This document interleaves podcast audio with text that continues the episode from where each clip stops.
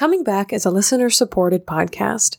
To support the show and get exclusive access to live grief support, podcast stickers, giveaways, and so much more, head on over to patreon.com slash Shelby Forsythia.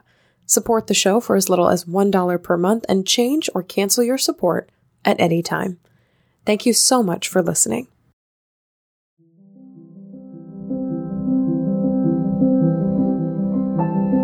Hi there, and welcome to Coming Back, a podcast about coming back to life after death, divorce, diagnosis, and more. On today's show, I'm talking to longtime Instagram friend Emily Ruth about grief and the body. Multiple miscarriages and the death of her twin sons are just a few of the losses that make her describe her grief like a plane crashing into the ground. Also on the show today, I'm sharing my bereavement cruise presentation with all of you. It's all about honoring secondary loss, the invisible, unspoken losses that often stay silent in the aftermath of death. I'm Shelby Forsythia, an intuitive grief guide who speaks, writes, and teaches powerful truths on grief and loss. My mom's death in 2013 set me on the path to becoming a lifelong student of grief, and I use what I learned to equip others with the knowledge to heal and remind them that they are not alone. Because even through grief, we are growing. Let's get started. Hi, everyone, and welcome to Coming Back. Thank you so much for listening today. This week I am away from the mic and away from Chicago on the much anticipated, I can't believe it's finally here, 2019 bereavement cruise.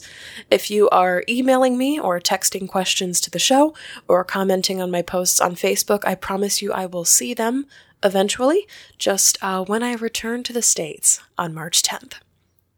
Those of you who are on the boat with me, thank you so, so much, and I am so excited to meet you in person. I am recording this podcast, of course, in advance of our trip, but I am sure we are having a great time together on the bereavement cruise. Those of you who are tuning in, uh, like usual, this week from your homes, from your cars, at work, etc., I want to share with you the workshop that I'm going to be teaching on board, which kind of like a mini condensed version, if you will, because the actual workshop itself is going to be about an hour and a half. Because I think this tool, what I'm sharing on board, is something that everyone can use. It's information that I think all of us need while we're grieving.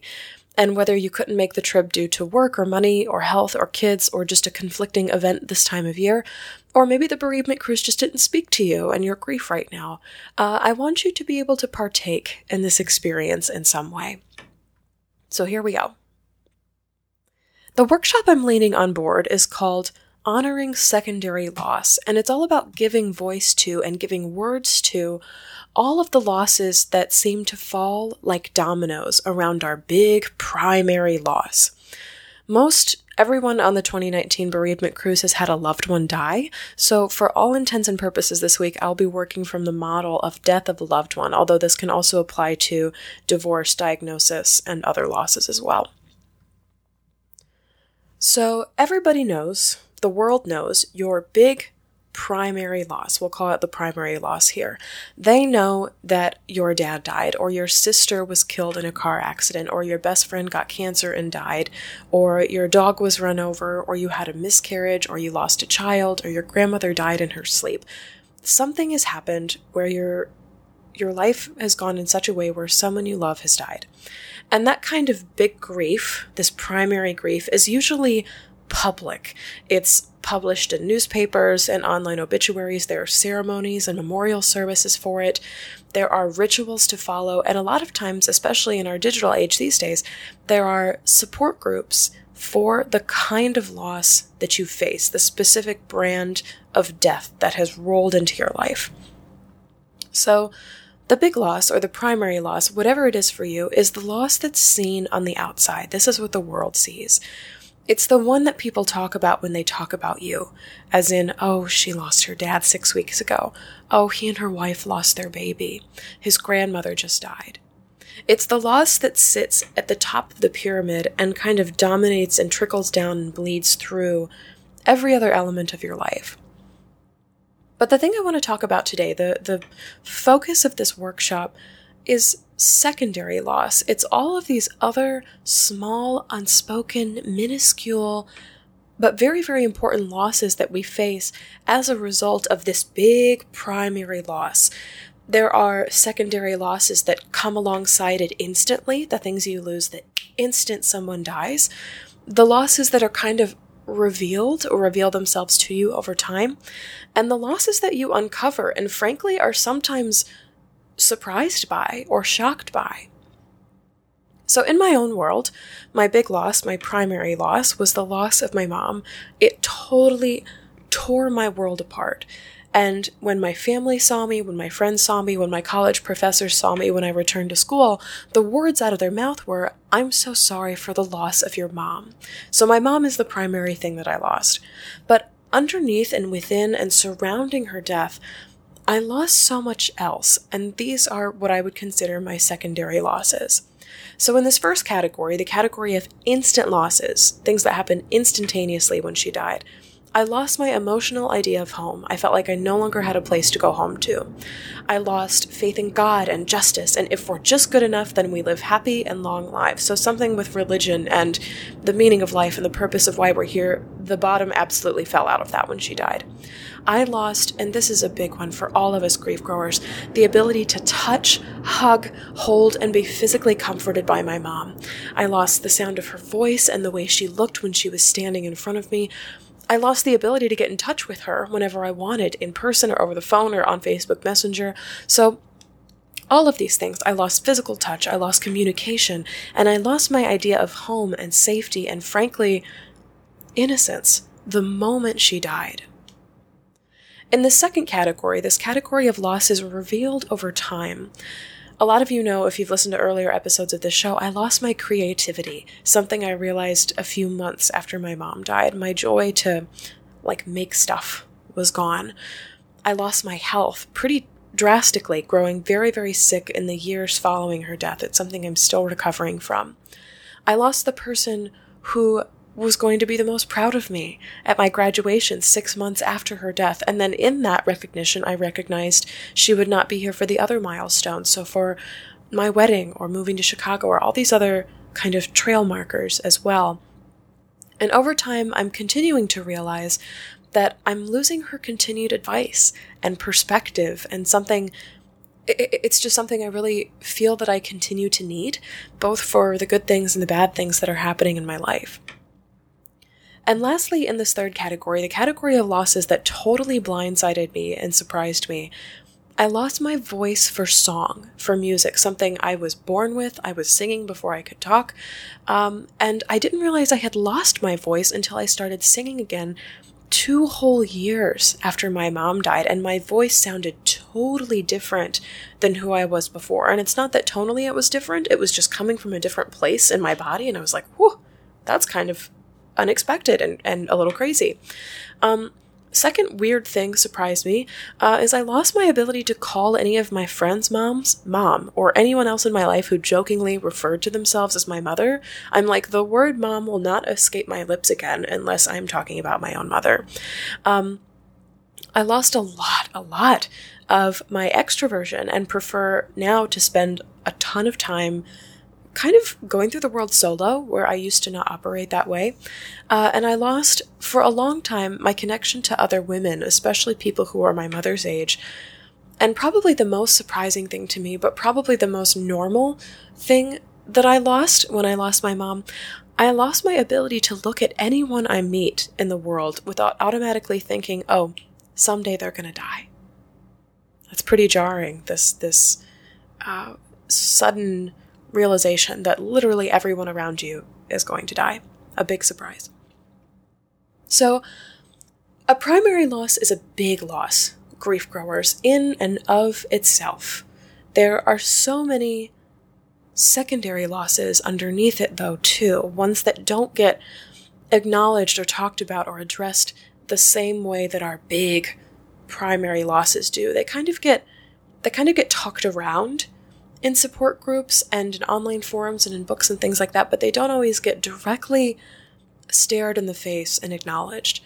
So, some things I'm picked up from all of you in the Grief Growers Garden and from all of the books and things that I'm reading and continue to read, some secondary losses that we can have are losing our ability to think straight, to drive, to balance a checkbook. We can lose our money due to funeral costs, reckless behavior, having to become a caretaker for someone else all of a sudden we can lose our identity, and this is a big one, as a daughter, as a spouse, as a friend, as a parent, as a son, as a primary caregiver, as a sister or a brother or a coworker. We can lose our minds or feel like we're losing our minds, manifesting as anxiety, depression, mental health issues, perhaps for the first time, insomnia, just overwhelming brain fog, this feeling that we're going crazy. We can, of course, of course, of course, lose our health through stress or diagnosable illnesses or those unexplainable aches and pains that sometimes crop up in the aftermath of loss. And we can lose our joy, expressing ourselves through art or music, or even just a desire to go outside. It is radically important that we honor our secondary losses by speaking them. Some people would phrase this as speaking them to power, speaking them to knowing, or bringing them into the light. Um, it's really important that we identify them and say, Oh, I see you. You, this loss, the secondary loss, you were part of the big loss, but no one has acknowledged you yet. No one has come and, and taken your hand and, and asked you to come along on the journey. And we don't walk up to people and say, I lost $10,000 in the last two months. I lost my primary sex partner. I lost my ability to eat. We say, my spouse died. And everything else related to it is kind of, it's below the surface. It's secret. It's hidden. It's, it's quiet, you know? But keeping all of these secondary losses to ourselves does two things, grief growers. It keeps them small and secret and tiny and voiceless and it can often make us feel like we're facing this landslide of unspoken losses all alone, all by ourselves. And from my perspective and in my experience, I feel like I can't come back from what I can't identify or give voice to. So even just saying something along the lines of like, in my mother's death, I feel like I lost my creativity. I'm like, oh, the creativity is gone. So maybe I need to create some kind of ritual for that, or maybe I can focus on other creative pursuits in the meantime or try other outlets to to bring it back. Or maybe I can look at it and say maybe creativity is not necessary right now. But once you name it you can start to to befriend it and then start to make decisions about how you want to operate with this secondary loss as well. With every primary loss there are secondary losses whether you realize and feel them instantly, or they show up with time, or they come up and surprise you, they certainly exist. And these secondary losses may feel even stronger or even worse than the primary loss. Please know that the phrasing of primary and secondary is not about strength or depth or emotion or pain. It's about what the world sees and acknowledges and what it does not. This is just a little snippet of what I'll be sharing this week on the 2019 Bereavement Cruise. I'll be sharing a post in my Facebook group, The Grief Growers Garden, about primary and secondary loss and asking you to name some primary and secondary losses from your own life. So if you'd like to share with us, please join by clicking the link in the show notes or by searching The Grief Growers Garden on Facebook. You can also share your secondary losses with me live during my monthly hangout, which is taking place Monday, March 25th at 8 o'clock p.m. Central. All you have to do to join us is to pledge at any level on my Patreon page, which is patreon.com slash Shelby Forsythia. And of course, you can always find that link as well in the show notes. Next up, my conversation with Emily Ruth, who's talking about grief and the body after multiple miscarriages and the loss of her premature sons. One of the most helpful things I've found in my loss, grief growers, is a witness to my journey. Beyond feeling that I'm not alone, although that's extremely helpful in the aftermath of loss, I feel like by sharing my story with someone else, I have a sounding board, a guide, and someone who's just a little bit farther ahead on the road than I am. There is camaraderie and small growing strength and confidence in finding a grief coach who can companion you, walk alongside you, and you're coming back. I want to be the person to hold this space for you on a one on one level. If you're looking for more focused attention on your heart, whether you're coping with death, divorce diagnosis, or something else, please head to shelbyforsythia.com slash grief dash coaching to receive more information about the types of grief coaching I offer and to fill out an interest form. That's shelbyforsythia.com slash grief dash coaching. I'm here to be your companion, toolbox, and shoulder in grief. You can also find a link in the show notes. Emily Ruth is acquainted with a variety of grief journeys, including death, divorce, chronic health issues, and infertility. She has reclaimed her life amidst these struggles and enjoys supporting other women in doing the same through reconnecting with their bodies. Emily is a dancer, writer, teacher, lifelong learner, coach, and former doula. She is married and has four children, two of which are living, and even though she only has one cat, she totally embraces the term cat lady. In fact, she sees it as a compliment.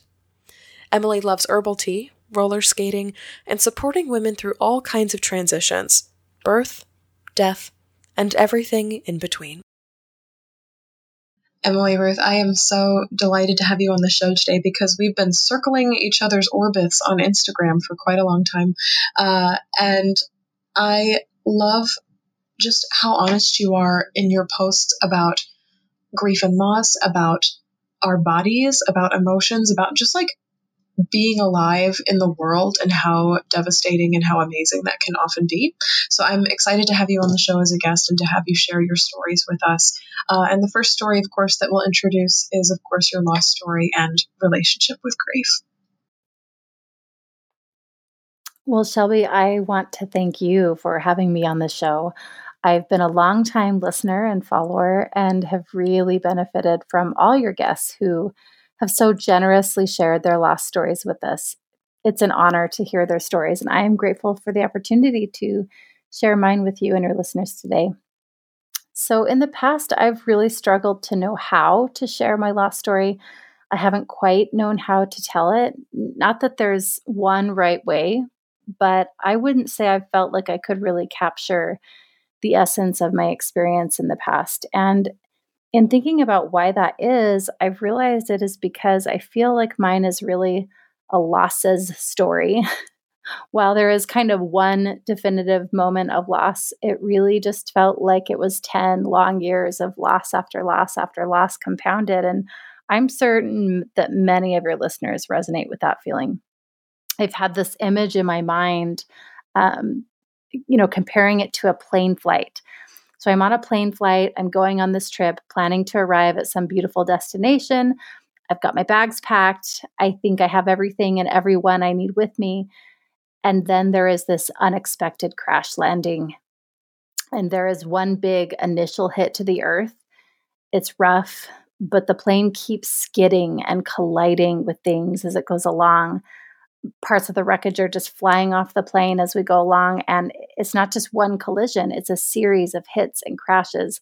And that is really what the last 10 years felt like. So I'll share what led up to the catalyst loss, if you will, and then briefly get into the series of smaller losses that followed. Uh, I married young. I met my first husband my freshman year of college, and we got married when I was 19.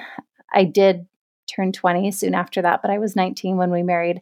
I was a performer, a dance major in school, and an actress by trade. So I didn't plan to have children right away. I really just wanted to dance and enjoy married life.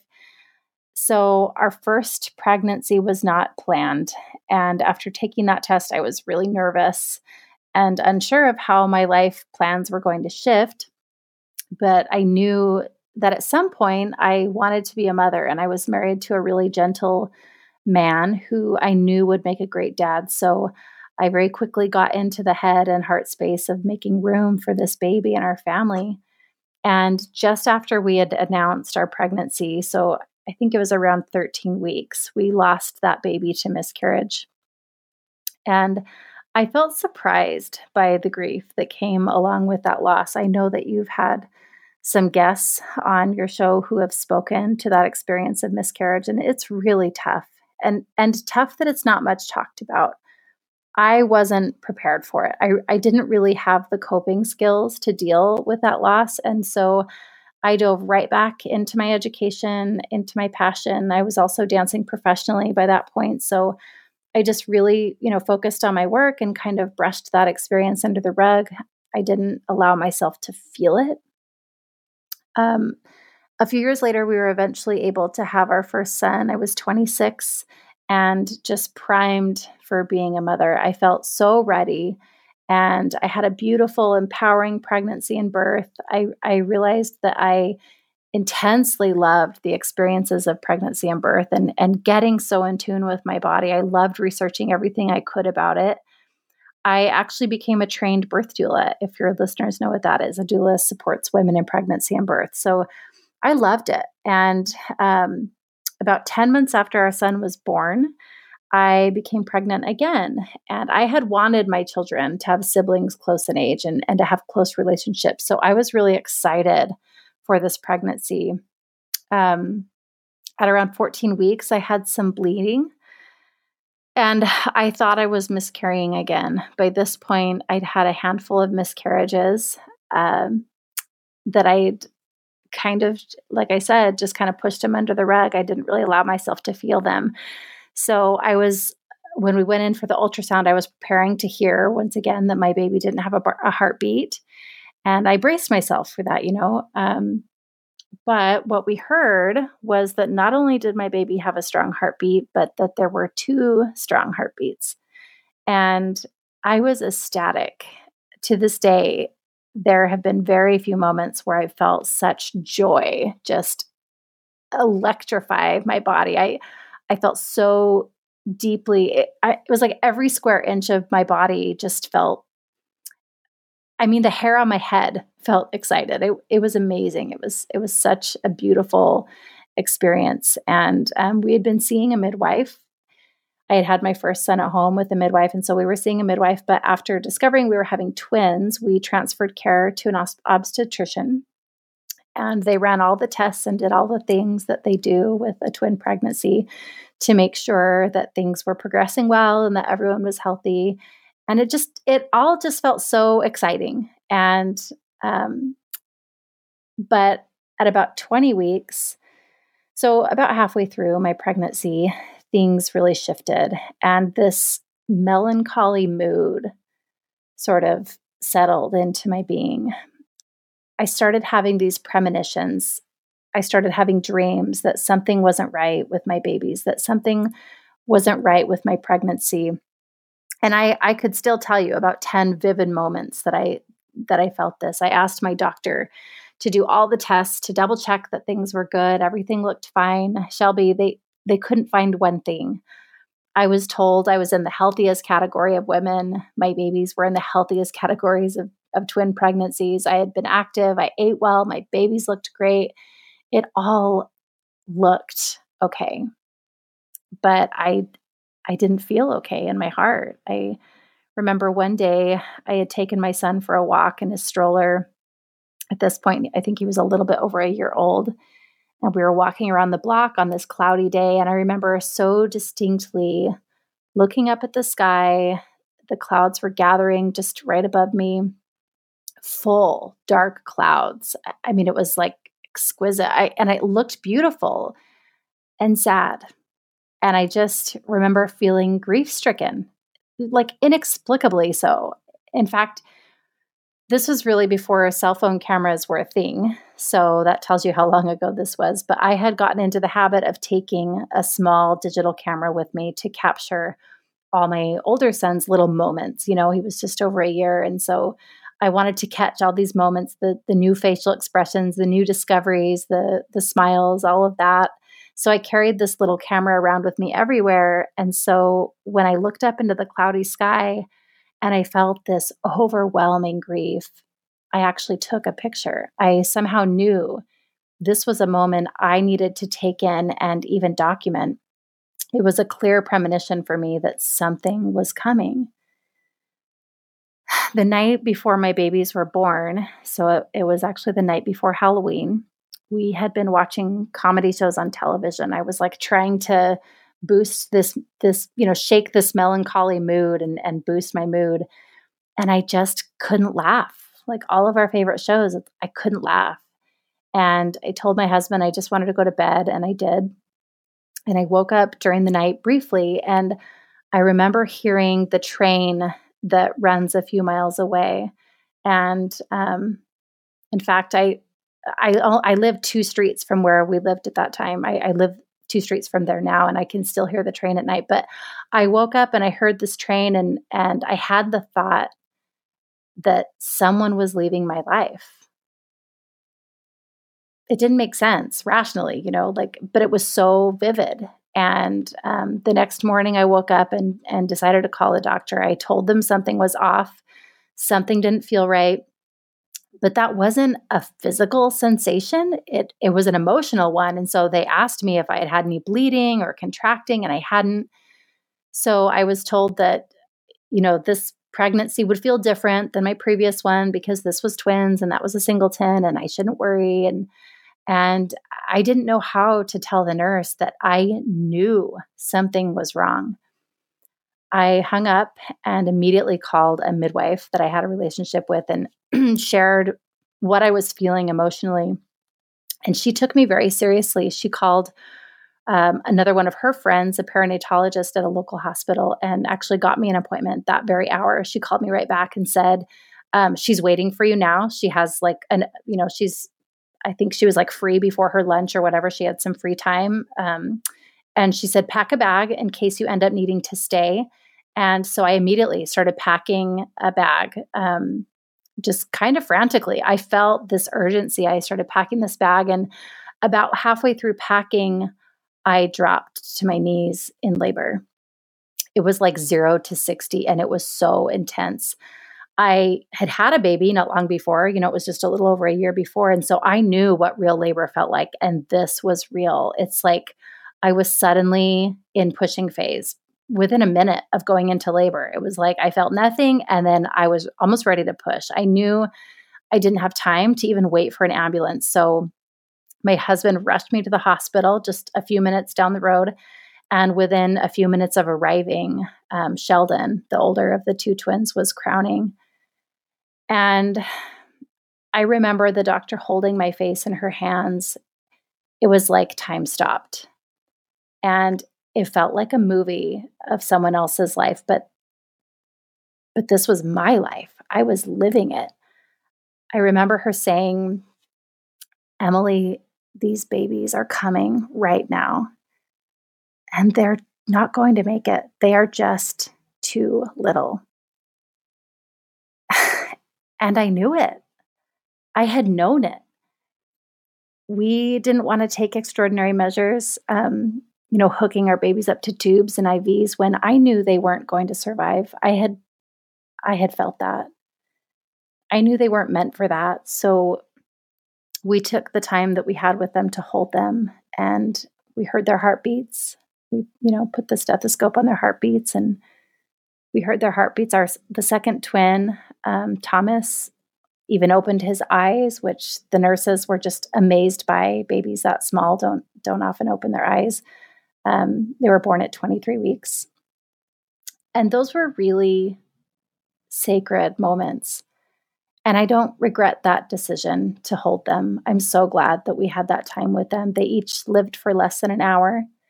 And every year I light candles on Halloween morning at 11:25 and 11:26 a.m. when they were born. And it's sort of the way I honor their lives and their places in their family in our family. And that experience it it changed me. It continues to change me in so many ways. It it cha- it changed our family. It rocked our world and ultimately our little family doesn't look the same as it did. Like I said, the loss of our twins sort of set off this series of difficult circumstances. We hadn't had health insurance. Um, we were so poor and didn't have health insurance. And this was during the economic crash of 2008. So financially, it it killed us. We we went bankrupt. We lost our home, our car. It was really difficult times. And um, you know, this last October marked 10 years since they were born. So I've had some time and distance from the real epicenter of of all of that. We we did have one more son a few years later, who I'm so grateful for. I'm, I'm glad that um, that my older son has a brother. I'm glad my younger one has has an older brother. They they just are the sweetest little buddies, and um, both of of those living sons from that marriage are just such lights. But my former husband and I, we split up about a year after our last son was born. And, you know, it's just a lot. It, it was a heck of a decade. I'm kind of taking a breath and uh, having a moment here because I personally, I don't know if any of the listeners of our show have ever been in a room with a baby that's been born premature. I have not. And so registering like what this experience is like is really hard for me. And so as you've been telling this story, I, I've conjured up this image of like a very, very, very small bird. Like just mm-hmm. these tiny little fragile things. And there's so much that they're constructed of. And yet, you know, you can't, they're just so fragile. Like, and I'm just absorbing that image. Like, like, holy crap, like my heart hurts um, to think of this story for you. And and I've written so many things down from your journey already. The first word on my page right now is plane crash, uh, and I can see how you got there with this with this story. Like, holy hell! And and the first thing that I want to explore is something else I wrote down, and that is the grief of not being believed. Because I mm. feel like you you to me, my perception of you as we've been orbiting each other on the internet for as long as we have, have such a strong connection with your intuition, and even to go so far as to have dreams and to be like receiving, like downloading messages from the sky and from trains, and like inanimate objects are delivering these things to you, and you are open to them. And yet, to be bringing these things to doctors and to medical professionals is like and, and to not be believed, I think there's immense grief in that. Wow, you know, I I'll be honest, that is not something I think I've I've explored for myself. I really I know I to some degree I, I know that I've held some energy around the fact that I called that morning. I can't remember if I said that, but that the morning of I I called the the doctors and and they said, well, it's going to feel different from your first pregnancy. This is a twin pregnancy and it's going to feel different from a singleton. And it was like, no matter how many times I said no, but I, I, I feel like there's something wrong. I, it's not just different. It's not just that it feels different with two babies in my belly. It's not that. It's something's wrong. And, and I, I have had some sense that like I've had to work through some anger around that, um, not being believed there. But I don't think that I've really explored the fact that I've had the dreams and the, the deep impressions and that those weren't really believed. The first one who acknowledged them was when I told my friend who was the midwife. Um, and and she said, "No, I you trust a mother's intuition. Let me call." And she called her friend right away. And and I think really the only reason anyone listened to her is because she's you know the midwife. She's a, mid, a medical professional, and so. But my voice as a mother, it kind of meant nothing, and I don't know that I have explored it in the way that you that you're talking about and it it is really deep. Yeah and i think this happens this happens in motherhood grief but i think it also happens in like the larger umbrella of grief too. Like where people get these these hunches or these dreams or these signs that they immediately pick up on. They're like something is happening. There's another episode of coming back that aired earlier in this season and this woman, as her husband was in the hospital and they were trying to figure out exactly what was wrong, she called her friend, and the first thing she said was, I'm going to be a widow. And he wasn't even dead yet. And and she just she just knew. She's like, I knew, I knew, I knew. She's like, I didn't know the weight, the gravity of all of that, but I knew that that was going to be my reality in a very short period of time. And it was in three weeks' time. And I think I think there's so much emotionally and with grief and with intuition that gets discounted because it doesn't show up in the physical world. And it can't a lot of times. I think a lot of what we feel or what we intuit or what we believe to be true, there's no there's nothing for us to hold on to. And then there's an isolation, almost like a, am I crazy in the midst of this too? Because I, nobody believes me. I, I feel this with every fiber of my being. You said grief from the head to the bottom of your feet. Like it, that's a full body, something's happening. Um, and, and I just think that's something that gets so, so discounted and so brushed away in our culture unless we're talking about like talking to God or like woo woo spirituality kind of stuff. We we forget that it's intertwined in the everyday. Like you had this dream and then you probably like got up and made breakfast and took care of your almost one year old. Like you, this is incorporated with your daily life, but also these things yeah. have incredible messages um, for us. So I, I just want to say like thank you for sharing those with us because those are powerful and very personal moments. Well, thank you for hearing it. I I don't know if you want to hear any more any more of that story, yeah. Um, there is kind of part B, and the part B of that is um, so that that marriage with my older kids. So I had I had another son after my twins, um, and that marriage ended soon after. We we couldn't make it through the wreckage. We just couldn't. It was it was a lot on our little family, and um, years went by. I remarried. I'm I'm remarried now, um, and we married. All we're coming up on three years, and um, we I again started experiencing miscarriages. So we had three losses. Well, four. I had I had miscarriages, and then my last pregnancy before my youngest son, um, I had an ectopic pregnancy, and that was another experience where I wasn't believed. Um, I had made an appointment with a doctor. I wasn't feeling well. I had had what we thought was another miscarriage, and I I wanted to be checked out. And I went in, and um, the doctor,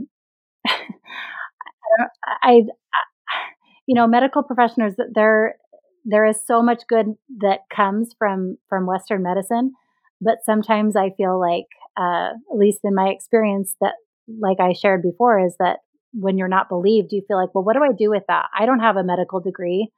Um, I'm not the quote professional. So what do I do with the fact that I still don't feel well? Um, so I went in and, and, um, well, I had called and, and they said, well, we can't get you in right away. And I said, well, I had a miscarriage. I'm still not feeling well. And they asked me a few questions. Is this happening? Is that happening? And I said, no, none of that's happening, but I don't feel well and something's not right. And this is a pattern. I've had several miscarriages. Um, and they said, well, we can't get you in right away unless you're having these symptoms. And um, so they were going to get me in, I think, in like three days or something. And in the meantime, we I didn't know that my ectopic pregnancy had actually ruptured within my body. And I started bleeding internally. Oh, God. And long story short, I barely got to the hospital in time. I have a friend that came over and I thought I must have the stomach flu. I thought, well, you know, I'm nauseous, I'm getting sick. Um, this must just be a stomach flu.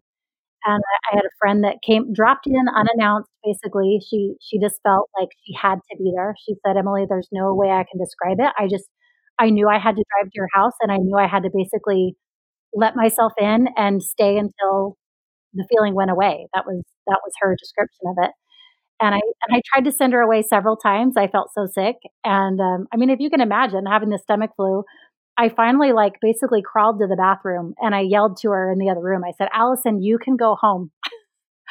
basically, I don't want you here. I don't feel well, and um, she insisted on staying. And um, finally, she came in and said, "Emily, something's not right. I'm taking either you, we can call the ambulance."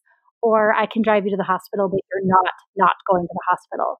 And I I had felt so um, humiliated, I think, in previous experiences that you know that that I thought I thought something was wrong, and and and it I was basically told I was crazy or like it's all in my head, and um and I finally let her. I said, okay, take you know take me to the hospital. She drove me to the hospital. They wheeled me in. Um, they took me into ma- the maternity section because I had been pregnant, even though I had miscarried. And I, I, I looked at the ER and I knew the wait was way too long. I was going to be there for hours before anyone saw me. And I thought, well, I've been pregnant recently, so take me to the maternity ward. I can get in quicker because there was no one in that hallway. And so um, she she they wheeled me in and um, they did an ultrasound and immediately I looked up on the on the monitor and it was um, it's it was one of those ultrasounds where it was like things lit up and my whole stomach on the monitor was red like the blood was just everywhere. And so it was an emergency surgery. They wheeled me right back. Um, there was like no time. The doctor my husband had just shown up because um, my friend had called him. And my husband had just walked in and they just were informing him your your wife is going in for surgery. And um, so they had to remove my fallopian tube and there was no i had no warning. Like i just felt so shocked and and it was traumatizing you know in in that way and so um, that's kind of what i mean by the plane wreckage. Like it just kind of kept going um, you know losing our twins and then losing my marriage. It was the death of my marriage and then several more miscarriages. I've been pregnant more times than i can count on my hands. And then losing um, my fallopian tube part of my body. And that was a grief that I was not expecting to have such deep feelings and grief over losing a, a part of what makes me a woman. Um, and so that's that's kind of the the to make a short story long. mm-hmm. Can you speak more on that? That um, that grief of losing a part of your body, especially something that defines you as a as a gender, as a identity that is so I mean it's it's inside of you. It's no longer inside of you, but it was inside of you, but is also like this is so energetically and symbolically tied to being a woman as well.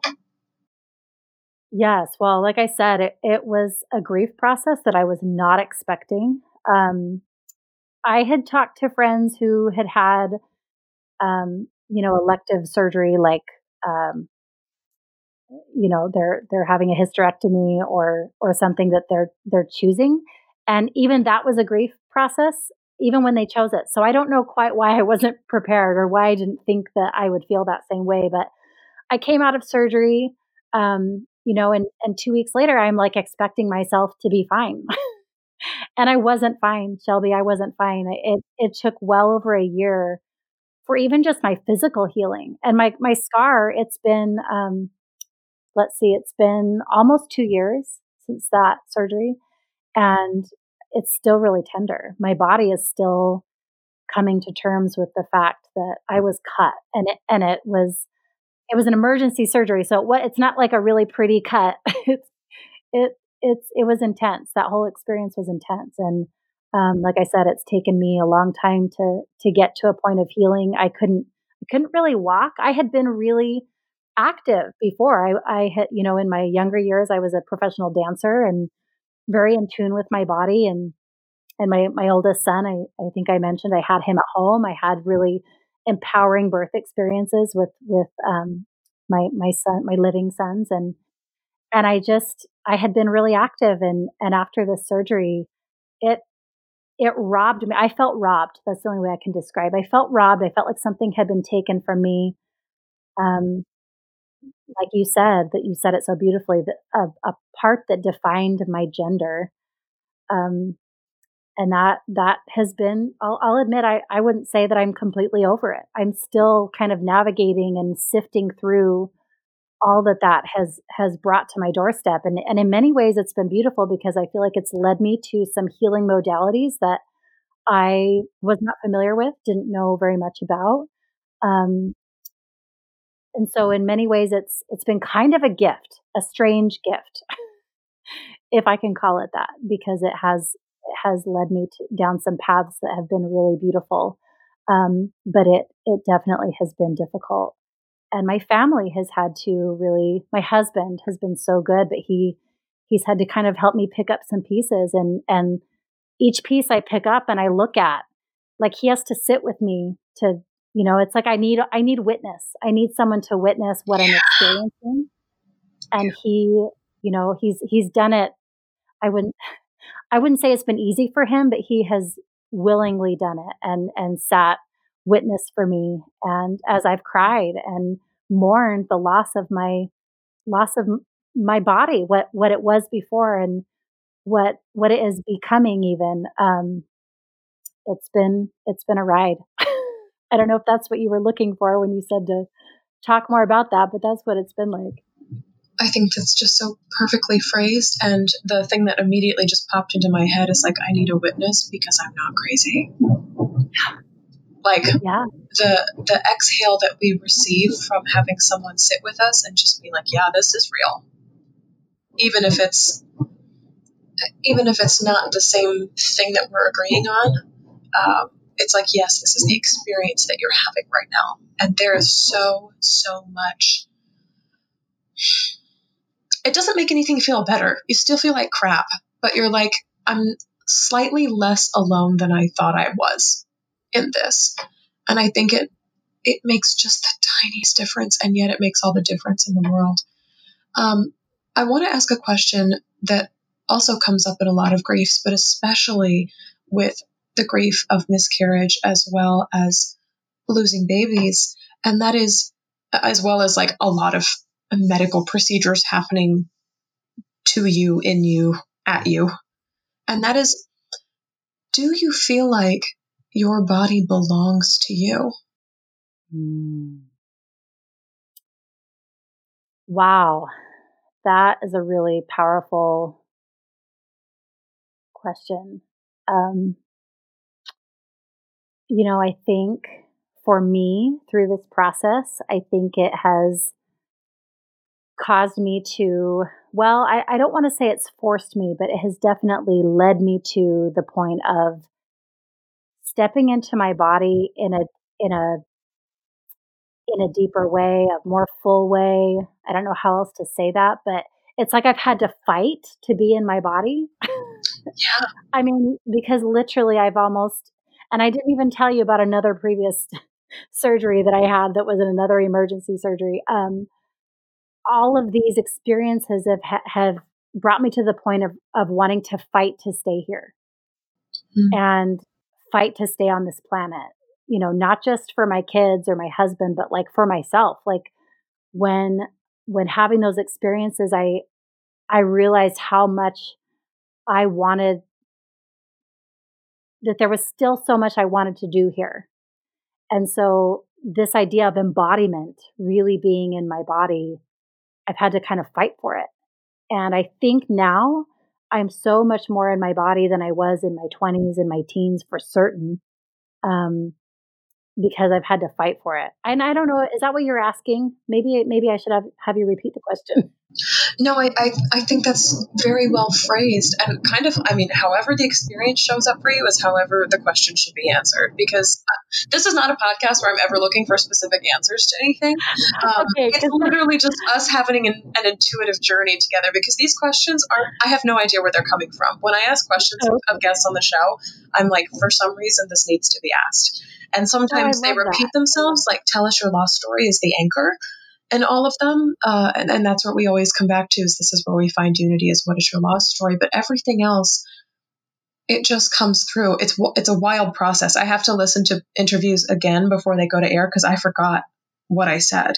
Like it's it's a it's a process. Um, but I I literally wrote down in all capital letters, "Do you feel like your body belongs to you?" Because like so much, especially in the medical system, especially in the westernized world, there's so much of being like whisked away and rolled away and gone into surgery and cut open and all this other stuff that rarely, like, we toe the line of consent a lot or autonomy or sovereignty in the medical world. And it's such a hard thing to reckon with in grief because it's not something that's happening outside of us, it's happening to us and on us and in us. And it's something oh, that wow. we, it's something that our hearts not only have to heal from, but our entire bodies. Like there's a visible and like a physical thing that we have to to patch up from.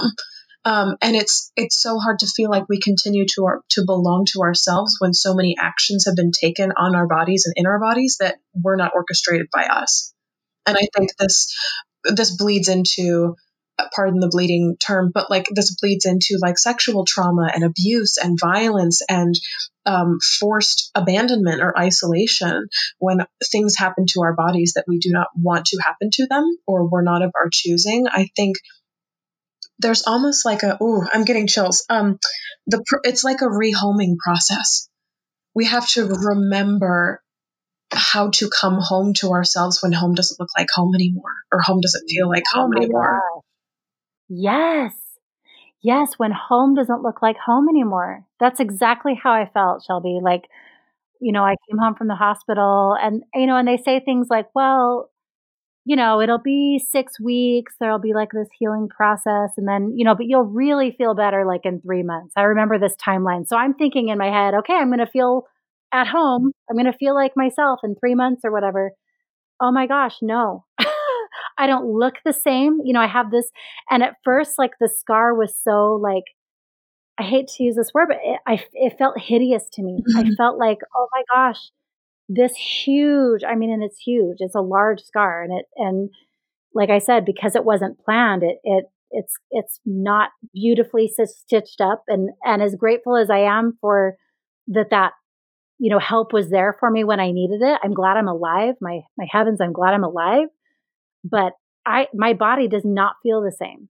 And, and it's never going to feel the same. And I, and it's gotten better. I feel better but it's not ever going to be the body. And I'm okay with that now, but it's taken almost two years to get to a place where I feel at home again. And it's been, I would even say, just the last few months that I've stumbled on a few more of these tools that have really helped me um, somatically get back to where I'm feeling like, okay, this is this body is my home. Um, it's it's really only been the last few months, and it and that's a long time to feel out of my to body. To feel homeless. Yeah. Yeah.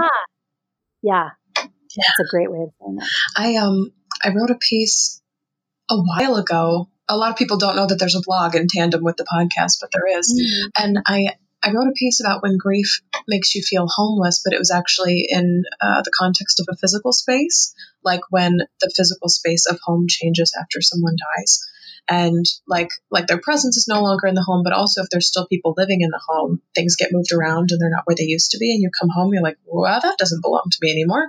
Um, but it can also be be translated to our bodies and i think there's something so grief is already an isolating experience but we almost get like double and triple whammied when the building is no longer home, the body is no longer home, the brain is no longer home. Like, where the hell are we?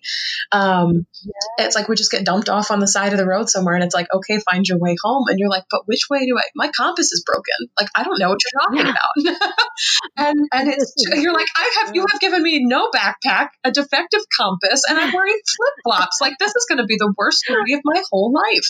Um, and we literally just like start down the road in one direction and eventually if that doesn't work you just like turn around and start going in another. And you you i say that and it sounds very flippant and like a like it could be in a like cutesy movie or something but like it is devastating to to walk for miles and miles and miles and then realize i'm i'm farther from where i started. Um i, I want to ask because uh, you talked about your your tools several times. Maybe if you could share with us some of the ones, like maybe the top three or four that have helped the most uh, to come back to that beacon or that rehoming process for you. These are the things that have really, um, the last few months especially, um, have been really beneficial to me. The first thing is um, it's called Alchemical Alignment, and it's by, and I want to say her name right. That's why I was like, worried that I didn't have it right because I want to say her name right. Her name is Bridget Vixnens. Um, I'm not sure. I know she lives in in the District of Columbia, but I'm not sure where that name comes from. But I think she's she's not from the United States. So I know you probably have listeners all over the world. So she's she's somewhere else, I think. Um, and her work is called Alchemical Alignment. And I just purchased she she has you know, I, am sure if you Google her, you can find her. Um, but I stumbled on her work, I think through a podcast. I think she did some interview.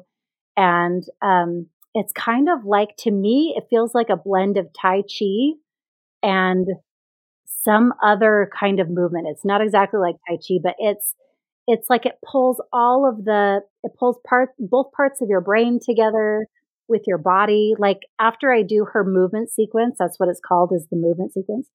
Um, I just feel like my body and my brain and my heart are all connected. So I don't know what that means to anyone else, but it has been really hugely beneficial to me. Um, Bridget Vixnan's and alchemical alignment, um, the alignment sequence, that's what it's called.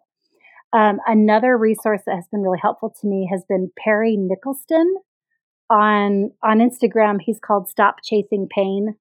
Um, he's got some. His body of work is is really broad, but he has a lot of stuff, even just free content on his Instagram page that he helps people really tune in and, and get their their bodies, you know, back in sync with with their hearts and their minds. I feel like, um, and then another one, and I'm not sure exactly why this has been so helpful to me in terms of getting my body in sync with with my my spirit and my mind and my heart is Randi Buckley. Um, she has a a group called Healthy Boundaries for Kind People. And I think for me, in all of this, boundaries, learning proper boundaries has been a huge piece. Um, and now I'm kind of connecting that to what we were talking about earlier with with the medical field. I think I was a bit in shock and traumatized after that whole experience, not because it, you know, not because I didn't need the surgery. I absolutely did, but um, I think had I had healthier boundaries and, and known how to articulate myself in the moment, I maybe could have asked for things that, I mean, I won't go into detail, but there are a few things that happened that I think if I had had my wits about me and, and had healthier boundaries, that I, I could have maybe requested a few things were different in that experience. And um, so, anyway, Randi Buckley, Healthy uh, Boundaries for Kind People, her work has been really um, beneficial to me as well. And none of those are grief. They're not centered on grief, by the way. but they've been helpful to me in my journey. So And they don't always have to be. I um I tell podcast listeners a lot that the book that really sparked inspiration for my own coming back was called The Happiness Project, which is like the exact opposite of grief. I love that book. It's a fantastic book, and I actually can totally see why. Mm-hmm. I can totally see why that would be beneficial. The, the long, the short story of it is that there's a part in the book where she says, if you want to have a happier life, do the things that you used to do as a child. And one of mine was going to the library with my mom and my sister. Uh, and in an effort to reconjure that memory, I got a library card for the first time as an adult and started going to the library. And but everything I wanted to read, I was like, well, what am I interested in? Because I don't really know myself as a reader anymore. Because the standardized school system will beat that out of you. um, right. And I was like, well, what do I want to learn?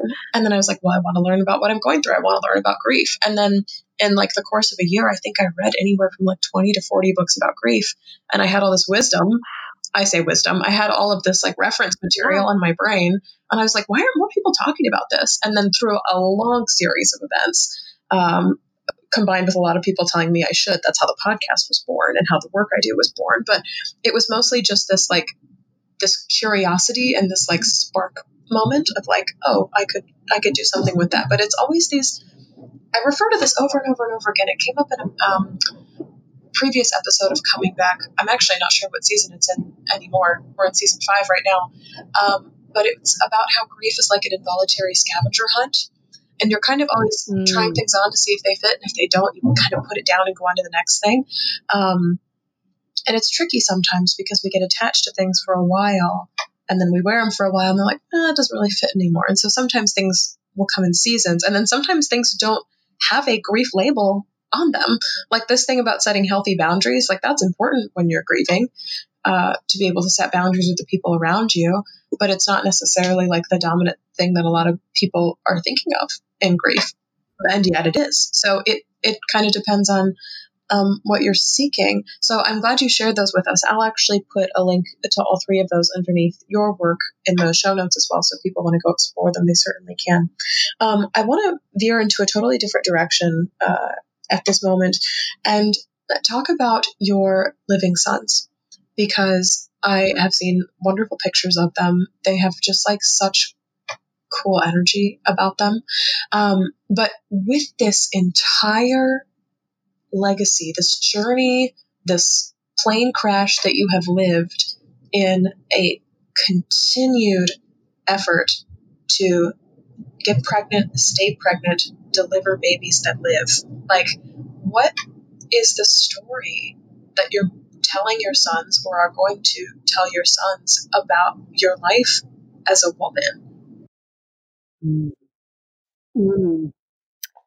My life as a woman. Well, you know, I'll just say it's kind of an ongoing conversation. I'm not with my in public I'm actually really shy, which maybe on social media maybe that isn't apparent. I don't know. but in in person, like in groups, I'm I'm actually really pretty shy. I love one-on-ones. I love talking to one or maybe two people. Um, but at home, I'm I'm an open book with my family and I just kind of have always been talking about where I'm at with my kids. I I think I I'm not sure where I got this from, but you know, as I think as a kid, I always wanted to know what was going on with my parents because you know, kids are so perceptive and we feel kind of all the ripples of what's going on, but we don't always know what's causing the ripples. And I think as a kid, I was always really curious, but never really knew or got answers from from any of the adults around me.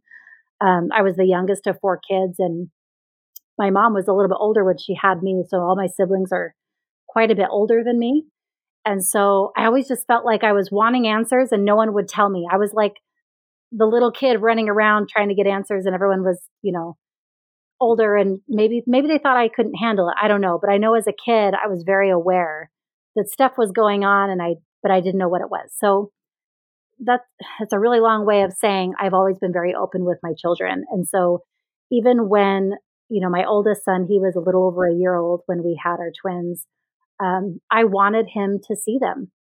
So we brought him to the hospital. They they brought him to the hospital and he got to hold them. He was a year old, but like we, you know, we kind of sat next to him and and he he had that experience and even remembers even remembers um, when he was really really little. You know that whole experience and um, my son Danny because we always were it was an open topic and my oldest son would would talk about it like his brothers oh yeah Sheldon and Thomas you know, remember when they were born? Like he would just randomly say things. I, I don't know, we'd be driving somewhere and he would just randomly say something. And so it was kind of always in the air. They've kind of always been a part of our family, even though they're not living. And so even Danny, who was born after, um, and I'm giving the names of my kids. I, I don't normally do that, but since you're, since I feel so comfortable, I'm, I'm sharing with you part of my life. But um, my boys have always kind of known that we have this relationship with with Sheldon and Thomas, even though they aren't here on this earth. Um, and that is part of my experience of being a, a, mother, being a woman. I know not all women are, are want to be mothers even or, or have that inclination, but for me, that has been a huge part of my my womanhood. Um, bearing children, having children, raising children, um, my youngest, so I just had a baby. He's three months old this week. And um, I had my two older boys were at the birth. And the photos, I had a photographer there, the photos that she took of my boys there with me while I was in labor are honestly, if my house were to catch fire, those were, that would be what I would take. my computer with my pictures because those images of my of my boys being there for me and witnessing you know a, a, pinnacle i feel like it's a pinnacle experience for me as a woman giving birth um, having them be in that space and bearing witness you know we talked mm-hmm. about bearing witness earlier that's another experience that bearing witness having my children and my husband there to bear witness with me as i'm having you know their brother their son um, I don't know. It's it's transformative to me, and it's it's, it's an experience that we've talked about even since. It's kind of an ongoing. I'm rambling here, maybe, but it it's just so it's been so impactful for my little family, and um, my kids to be there at the birth of their brother. It's just pretty cool. I don't know how else to describe it, and it was really healing. The really what I'm getting to is that that experience was such a healing thing for me um, after all of these losses. This plane crash that kind of just, it was like the plane hit the ground and parts are flying everywhere and it just is skidding and parts are continue to fly. And then it rolls and tumbles. And it's like, I feel like that birth somehow pulled all the pieces back together. I mean, it, I look different. I'm not the same person that I was before I had my twins. And that's okay. I think I've grown. I like to think I've grown. I like to think that all these experiences have have helped me um, get a better grasp about life and have more empathy for other people and you know a, a variety of just people's lives. You know we all have such different experiences but it's like the human experience. Like what are we all experiencing? And i think it boils down to we all have hard stuff. And that's okay. Like that's what i feel like for me my hard stuff has kind of been this tailored curriculum to help me find the person I am right now. Um, I don't know if that makes sense, but that's what feels true to me. That um, all this hard stuff, all all the the grief that I've experienced, it's brought me to really beautiful things in my life. And sometimes it's just hard. Sometimes, honestly, I don't know what the point is. Like I don't know, I don't know that there's any great plan. You know, when when some things happen, I'm like, I don't know if this was part of a plan you know, like I don't, I, I'm, I'm a, a believer. I'm a, I'm a God fearing person, but I don't know that everything that happens in my life is like part of some great plan. But I do know I've learned from all of it. I do know that. Yeah. And I think that comes with that, um, that sense of being tuned in, also a desire to look at it and keep looking at it to keep that conversation ongoing which I love how you phrase that because it's such a drastic mm. turnaround from how you were raised. And I don't know if you're purposely doing it to rebel against the system in which you were raised, but you're like, well, you guys didn't talk about anything. We're going to talk about everything, and they're going to watch me give birth. Um. everything, like literally everything. My kids, we've had all kinds of conversations that, like, that had to be my, that had to be the way I went about it because that's what I needed or what I wanted as a kid. And so that's what I I guess I still want that as an adult. Yeah, and I think that's our. Um, this is going to be a bold statement, but I think that's our natural state. To have these things be so open and to have these conversations be ongoing and to not have anything that's like off the table or behind closed doors. I think that's our nature, which is why it's often so hard to grieve because the way that the world responds to grief is cover it up, put it away, don't tell anybody about it. This doesn't really belong to you. Like it, it, um, it's disregarded as an experience, and its its solution, quote unquote, if you can call it giving a solution to grief, is not being fixed, but to be witnessed, and yeah. and that's it. Like that's that's how we make it through to the other side. That's how we end up learning. Because I don't know that any of us enter into these life experiences with like, I'm gonna learn something from this. I'm on a mission. Oh, good. I'm so excited. I'm having this challenge. Oh my gosh, we do not enter into any of these things with delight or hopeful anticipation or anything. Um, but that is what comes. But it comes with with being witnessed and with doing the work too, with finding these things that speak to us, even if they're not related to grief. So I think that's a cool like permission that you inserted in here is like you don't have to have it be related to grief for it to help you, um, uh, which I think is just so powerful. As we're um, kind of rolling to the end of our conversation, I want to let people know where they can find you, but especially uh, your Instagram because I have seen these pictures from I, this I was literally crying on the bus. I was literally crying on the CTA because you you pair your story with these photos so well and you you took your time and made it into a series and I just thought it was so incredibly powerful and as a woman who at this point in her life does not think she will ever be having children, it was just one of those things where it's like, wow, I get to see through that lens for the first time. Uh, and that's yeah. just powerfully cool is like the phrase that's coming to mind for me. Yeah, I love that that's how you experienced it because I do, I know that not every woman wants that experience, but I think just like there's many things I, you know, I will probably never skydive, but man, it's sure cool to like hear other people yeah. talk about that. Maybe that's an example, but I learn from other people and their experiences. So I'm glad that's how you how you see it too. Yeah.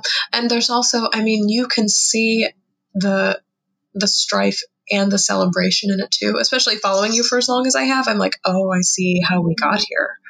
Um, and not just like logistically, like you guys made a baby, but like it, like, yeah, like not the science of it, but but the but the journey of this has been more than this day, um, which mm.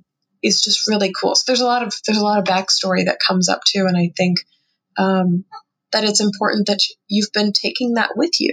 There's never been a time when that whole story hasn't followed you or, or been a part of you, which is just really cool. So yes, uh, let let people know where they can find you and the work that you do. Okay, so my Instagram is Emily Ruth underscore.